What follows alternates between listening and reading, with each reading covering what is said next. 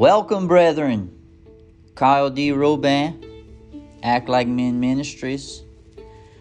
Are y'all ready to engage in understanding the principles of 1 Corinthians 16 13, where we're going to learn how to be watchful, to stand firm in the faith, to act like a man, and to be strong?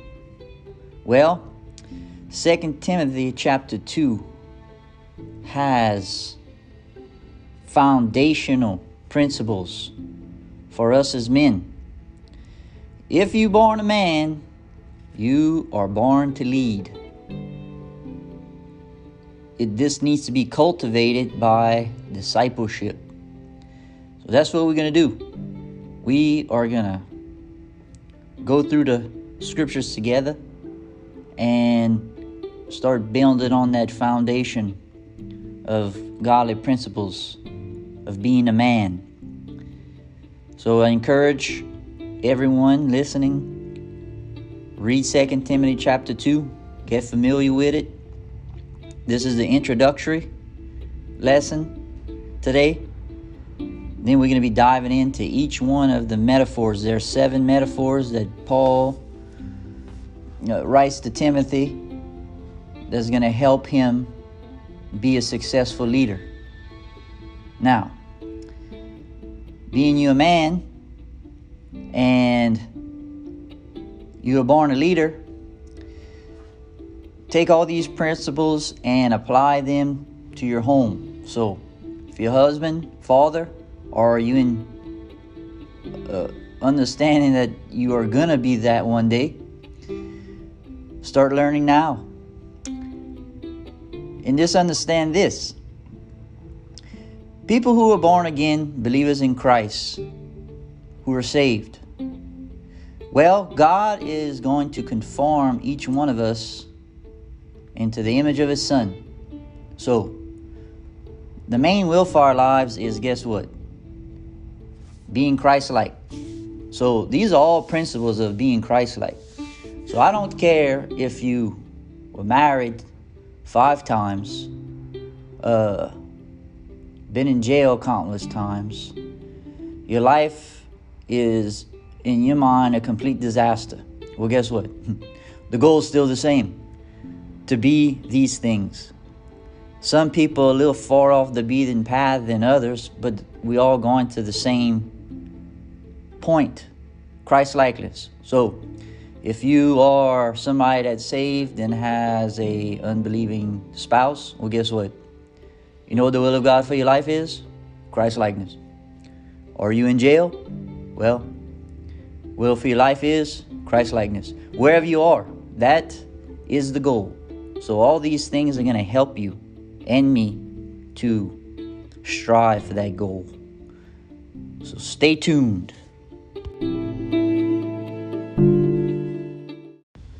So let me give you a little background history on Paul. He had a lot of credentials under his belt that if salvation could have been attained by the law and by heritage, he probably wouldn't have been able to stroll into heaven with this resume. But he refutes salvation through the law. And he explains that in Philippians chapter 3, starting in verse 4. So it goes as follows Though I myself have reason for confidence in the flesh also, if anyone else thinks he has reason for confidence in the flesh, I have more. Circumcised on the eighth day, of the people of Israel, of the tribe of Benjamin, a Hebrew of Hebrews, as to the law, a Pharisee, as to zeal, a persecutor of the church, as to righteousness under the law, blameless. But whatever gain I had, I counted as loss for the sake of Christ. Indeed, I count everything as loss because of the surpassing worth of knowing Christ Jesus my Lord. For his sake I have suffered the loss of all things and count them as rubbish, in order that I might gain Christ and be found in him, not having a righteousness of my own that comes from the law, but that which comes through faith in Christ. The righteousness from God that depends on faith, that I might, may know him and the power of his resurrection, and may share his sufferings, becoming like him in his death, that by any means possible I may attain the salvation, the uh, resurrection from the dead. So Paul here is letting us know that as soon as we think that we have confidence in doing good things or you might be saved based on your heritage and think you being better than anybody else in the law so god's to have you first in line for salvation he just totally squashed that understanding. Because all the credentials that Paul had, he just said he counted all of them as rubbish. He said that everything he com- he accomplished and completed and um, the zeal he had under the law in trying to achieve certain things and God thinking he was he would be pleased with that. He said, I want to let everybody know that is a complete waste of time because nobody can please God in the flesh. So, if you want to do a further study on Paul and understand how he came to know Jesus Christ as Lord, well, I'll just say, look, read the book of Acts.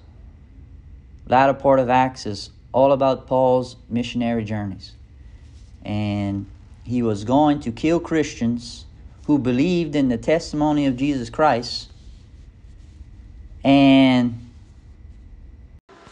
Christ stopped him in his tracks. So Paul has a personal experience with Jesus Christ.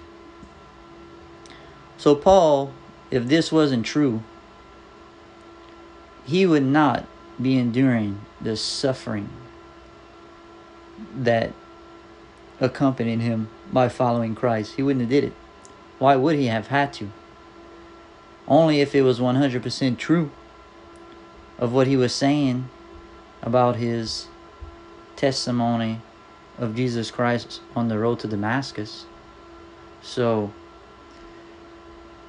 testimony of Christ is real by the suffering people continue to go through without renouncing Christ as Lord, even unto death.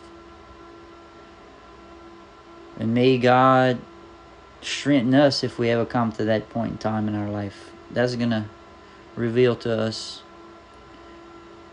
if we're true followers or not.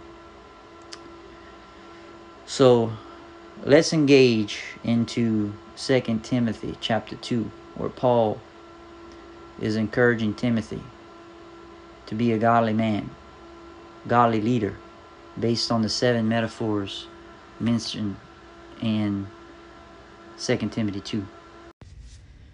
Now, Paul instructs Timothy on how to follow Christ, not traditions or false religious ways but on the authority of Scripture. In 2 Timothy uh, 3.16, it says, All Scripture is inspired by God and profitable for teaching, reproof, correction, and training in righteousness, that every man may be competent for every good work. So, as I mentioned before, Paul, as a Pharisee, he had all these crazy rules. Um, about following the law and all these bylaws that, as I said in my previous episode, that there's things that's not going to stop the indulgence of the flesh. So everything Paul is going to instruct Timothy on is all going to come through God's word, which is the Bible. So let's please throw out any church denominational understandings of achieving true godliness. Okay? God doesn't care about what denomination you're from. All he cares about is are you going to obey his word, not the traditions of your church. So, um, for instance, just, just a warning. Oh, there's a bunch of denominations that proclaim Christ. If you go and read Matthew chapter 7, starting in verse 21 to 23, in this new age of false doctrine, there's plenty of churches that are doing all these signs and miracles in Christ's name. And Christ is going to deal with them on judgment day and say, I never knew you. Depart from me, you workers of lawlessness. So we need to make sure we in Christ, we know that Jesus Christ is God in the flesh and He's our Lord and Savior based on faith. So, surrendering to Christ and believing in His death, burial, and resurrection is the sufficient sacrifice for paying one's sin debt. And that's our firm foundation of salvation. Now, once we are established in Christ, we become God's fellow workers. Listen to what it says in 1 Corinthians 3 9 to 15. It says, For we are God's fellow workers. You are God's field, God's building. According to the grace of God given to me, like a skilled master builder, I laid a foundation and someone else is building upon it. Let us let each of us take care of how he builds upon it. For no one can lay a foundation other than that which is laid, which is Jesus Christ. Now, if anyone builds on a foundation with gold, silver, precious stones, wood, hay, straw, each one's work will become manifest, for the day will disclose it, because it will be revealed by fire, and the fire will test what sort of work each one has done. If the work that anyone has built on the foundation survives, he will receive a reward. If anyone's work is burned up, he will suffer loss, though he himself will be saved, only as through fire. So, what he's saying is when we in Christ, there's rewards that we will receive based on if we're doing things according to the Spirit or according to our flesh. The things we do according to the Spirit of God through the Word of God is the gold, silver, precious stones. But the things we try to accomplish in our flesh is the wood, hay, and straw. So let's look at the metaphors in 2 Timothy chapter 2. Starting in verse 1. You then, my child, be strengthened by the grace that is in Christ Jesus. And what you have heard from me in the presence of many witnesses, entrust to faithful men who will be able to teach others also. So the first metaphor is a teacher. Now, remember this Paul is instructing Timothy. There's discipleship. Now, he wants Timothy to disciple other faithful men in the Lord that's going to be able to teach others. So it's, it's ongoing discipleship. I hope whatever church you're going to, there's a discipleship program.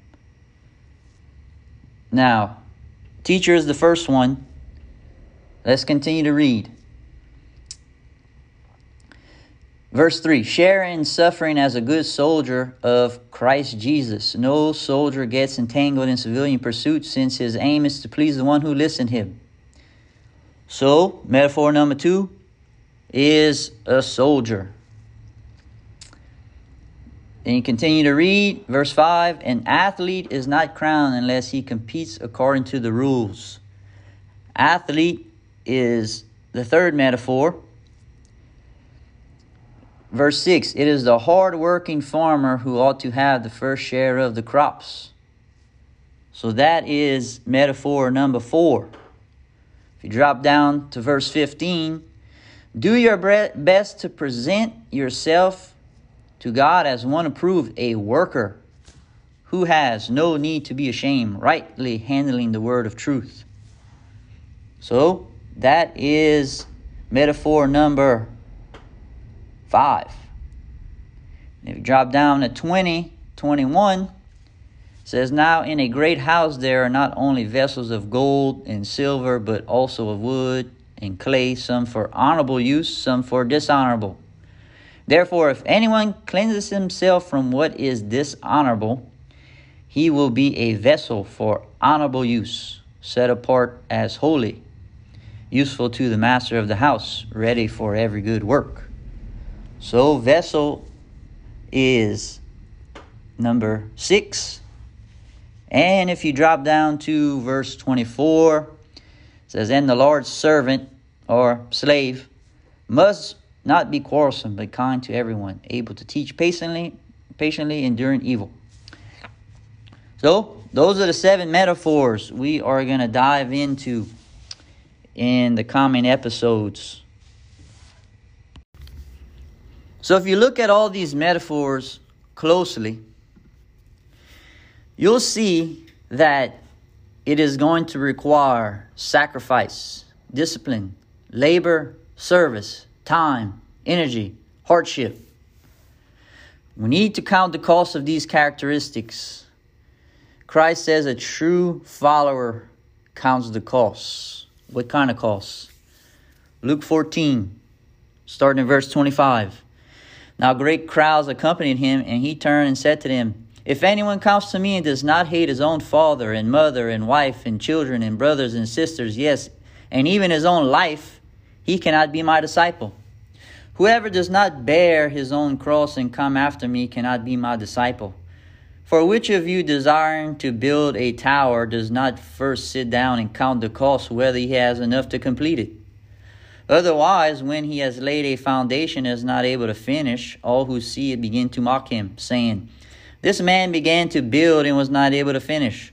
Or what king going out to encounter another king in war will not sit down first and deliberate whether he is able with 10,000 to meet him who comes against him with 20,000? And if not, while the other is yet a great way off, he sends a delegation and acts for terms of peace. So therefore, if any one of you who does not renounce all that he has cannot be my disciple. That's some very profound statements that Christ just said. And I got to tell you this if you really love your family, you will love Christ more and first. Why? Because if you say you love Christ, but you really love your family first, well, you're going to compromise your beliefs. So, this is what Christ is saying in regards to counting the cost. Are you going to compromise your relationship with Christ for the sake of false peace with everything going on in your life?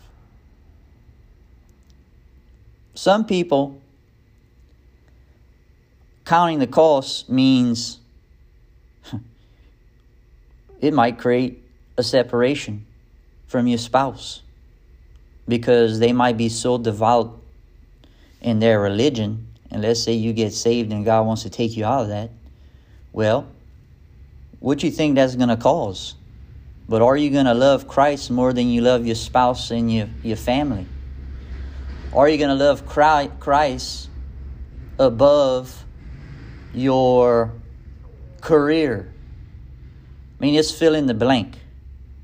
Christ doesn't want you compromising. doesn't want any of us compromising because there's always going to be a division or a battle for truth. The thing is, us as husbands and fathers, we need to lead. We are not the tail. I know plenty of men that go to church because they follow their wife, or they might be following a girl that they're interested in in a certain church. No, we lead, we don't follow. And if we true followers of Christ, no compromise. Now, God saved us by His grace. Why? Because we can't obtain salvation in the flesh. So, on the flip side, now that we in Christ, we still can't please God in the flesh. We have to do things by his strength. Philippians 4:13 I can do all things through him who strengthens me.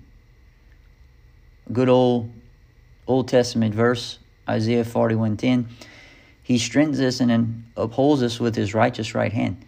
So we still need to fully remember that we need to rely on God always.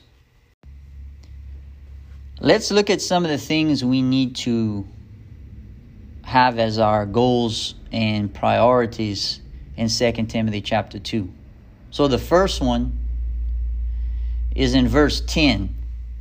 Paul says, Therefore I endure everything for the sake of the elect, that they also may obtain the salvation that is in Christ Jesus with eternal glory. We are living in what is called the church age. There's people that God is going to save in this church age, which is the elect. If you're saved, you are one of the elect. How you got saved is someone obeying the command of God to evangelize, share the gospel with us. That's how we got saved my whole life up until 23, people were trying to share the gospel with me. They were sharing the gospel with me. And God saved me when I was 23. So we commanded to share the gospel for the sake of the elect. That's one. Two, once we are saved, we need to start being conformed to the image of Christ. That's in Romans chapter 8. You want to go read the whole chapter. But in 2 Timothy 2.22, it says that we should flee youthful passions and pursue righteousness. That is striving to become Christ-like. Romans uh, 12, 1 and 2, Paul says, I appeal to you, therefore, brothers, by the mercies of God, to present your bodies as a living sacrifice, holy and acceptable to God, which is your spiritual worship. Do not be conformed to this world, but be transformed by the renewal of, of your mind, that by testing you may discern what is the will of God, what is good and acceptable and perfect. So, we understand that we have to evangelize and also we need to flee youthful passions because we do not want to be a stumbling block to the world because we are supposed to be producing fruit. Listen what uh, Philippians chapter 1 verse 9 says. Paul is writing to the Philippians here. And it is my prayer that your love may abound more and more with knowledge and all discernment, so that you may approve what is excellent. So be pure and blameless for the day of Christ, filled with the fruit of righteousness that comes through Jesus Christ, the glory and praise of God. So that is another part of our focus and our goal is to flee these passions of our flesh. Okay? In uh, Galatians chapter 5, verse 16, we need to walk by the Spirit and not gratify the desires of the flesh, in verse 16. So, what's the fruit of righteousness? Well, drop down to 22. It says, The fruit of the Spirit is love, joy, peace, patience, kindness, goodness, faithfulness, gentleness, self control.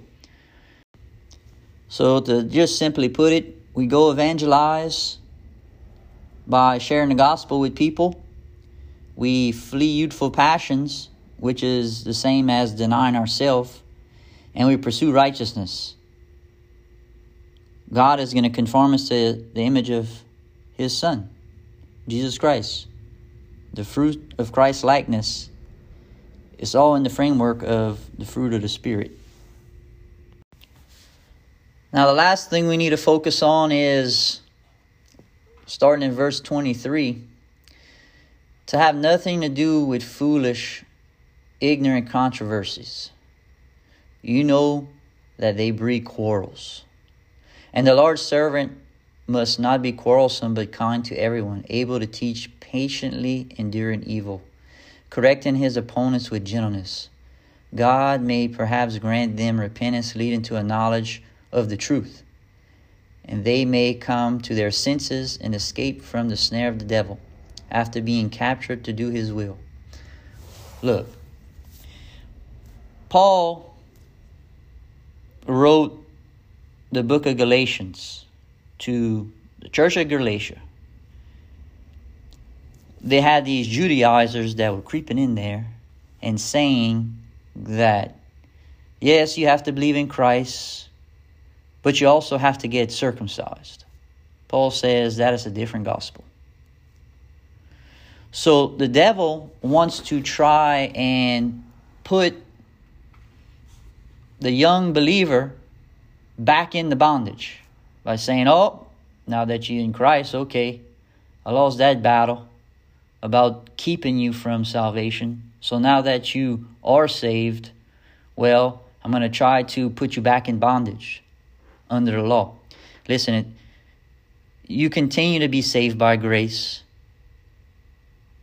throughout the whole Christian life. So, Paul refuted that circumcision was by any means a part of the gospel. And he did it by knowing the Old Testament and refuting salvation and circumcision. So that's another part of what we have to understand. We need to be trained grounded in the Word to where if we see anyone led astray, whether lost or saved, we bring them to the context of Scripture so that hopefully God may grant them repentance leading to the knowledge of truth. Because if that happens, then there's a breaking away of the snare of the devil to do his will. So, hopefully, we all have an understanding of our responsibilities as a man. Not everybody's going to be gifted to be a pastor, but I'll tell you this you want to find out where the youth pastors are in the Bible? That's us as fathers and husbands. And I'll tell you, God will hold everyone accountable to all these metaphors. For instance, let's take it back to the garden. God created Adam and Eve to have dominion over everything He created, and it was very good. And God instructed Adam on a few things he needed to do. He needed to work and keep the garden, he needed to be fruitful and multiply. Uh, he had Adam name all the animals. He said, Do not eat of the tree of the knowledge of good and evil. So just read Genesis 1 and 2, and you'll see these metaphors in the framework of creation. As for the teacher, God instructed Adam, who instructed Eve. As a soldier, God instructed Adam to keep the garden. And that word means to protect and guard. What he was needing to protect and guard the garden from, if everything was good. God was warning Adam that something was about to creep in there. So, you want to know what creeped in there? Read Genesis chapter 3. So, how was Adam an athlete?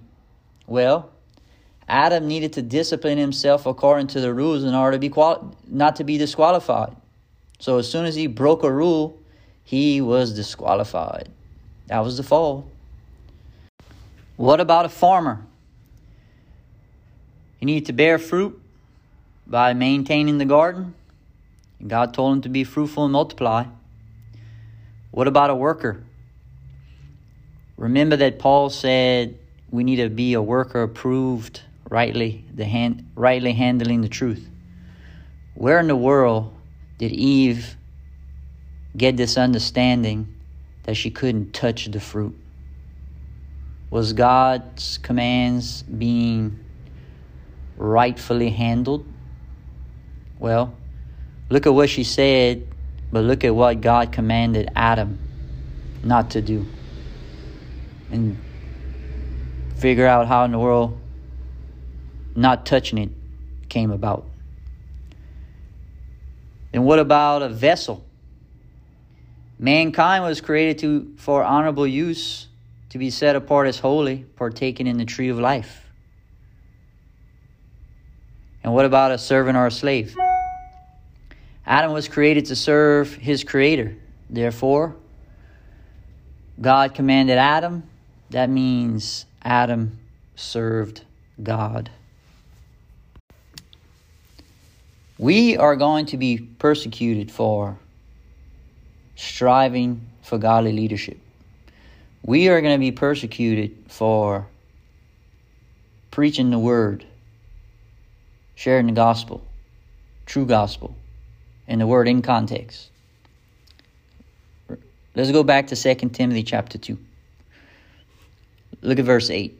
Remember Jesus Christ, risen from the dead, the offspring of David, as preached in my gospel, for which I am suffering, bound with chains as a criminal. But the word of God is not bound. Paul was in prison for the gospel. But he said the word of God is not bound. In Matthew chapter 5, Christ says this Blessed are you when others revile you and persecute you and utter all kinds of evil against you falsely on my account. Rejoice and be glad, for your reward is great in heaven. For so they persecuted the prophets who were before you. Paul understood that. Paul wrote these things in his epistles. Anytime you're reading 1st and 2nd Timothy, you'll see that when he mentions preaching the word, he mentions something about persecution or suffering right after. Because true doctrinal teaching, the true gospel, always accompanies persecution. So I hope we're starting to have an understanding of 1 Corinthians 16 13 what we're being watchful for, what we're standing firm in, which is our faith. How are we to act like a man? And how are we to be strong? I pray this that everyone wanting to live the Christian life as a man understands all these things and really relies on God's strength because we can't do it on our own. So let's pray. Heavenly Father, we definitely pray for your grace and your mercy and strength to accomplish the responsibilities you have for us and give us clarity in your word that we follow it and we follow in your steps. In the name of Jesus Christ, amen.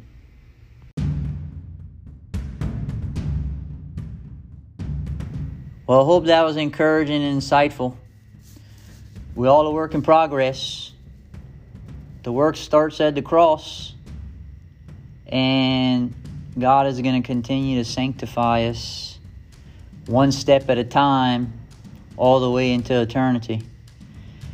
If this was uh, encouraging to you, it's insightful, share the link, share the podcast, tell others to hit follow. That way they can get this series. We'll be going into a little more depth about a teacher on the next episode. So as soon as I can post it, I will. So until next time, seek first the kingdom of God. Catch you later.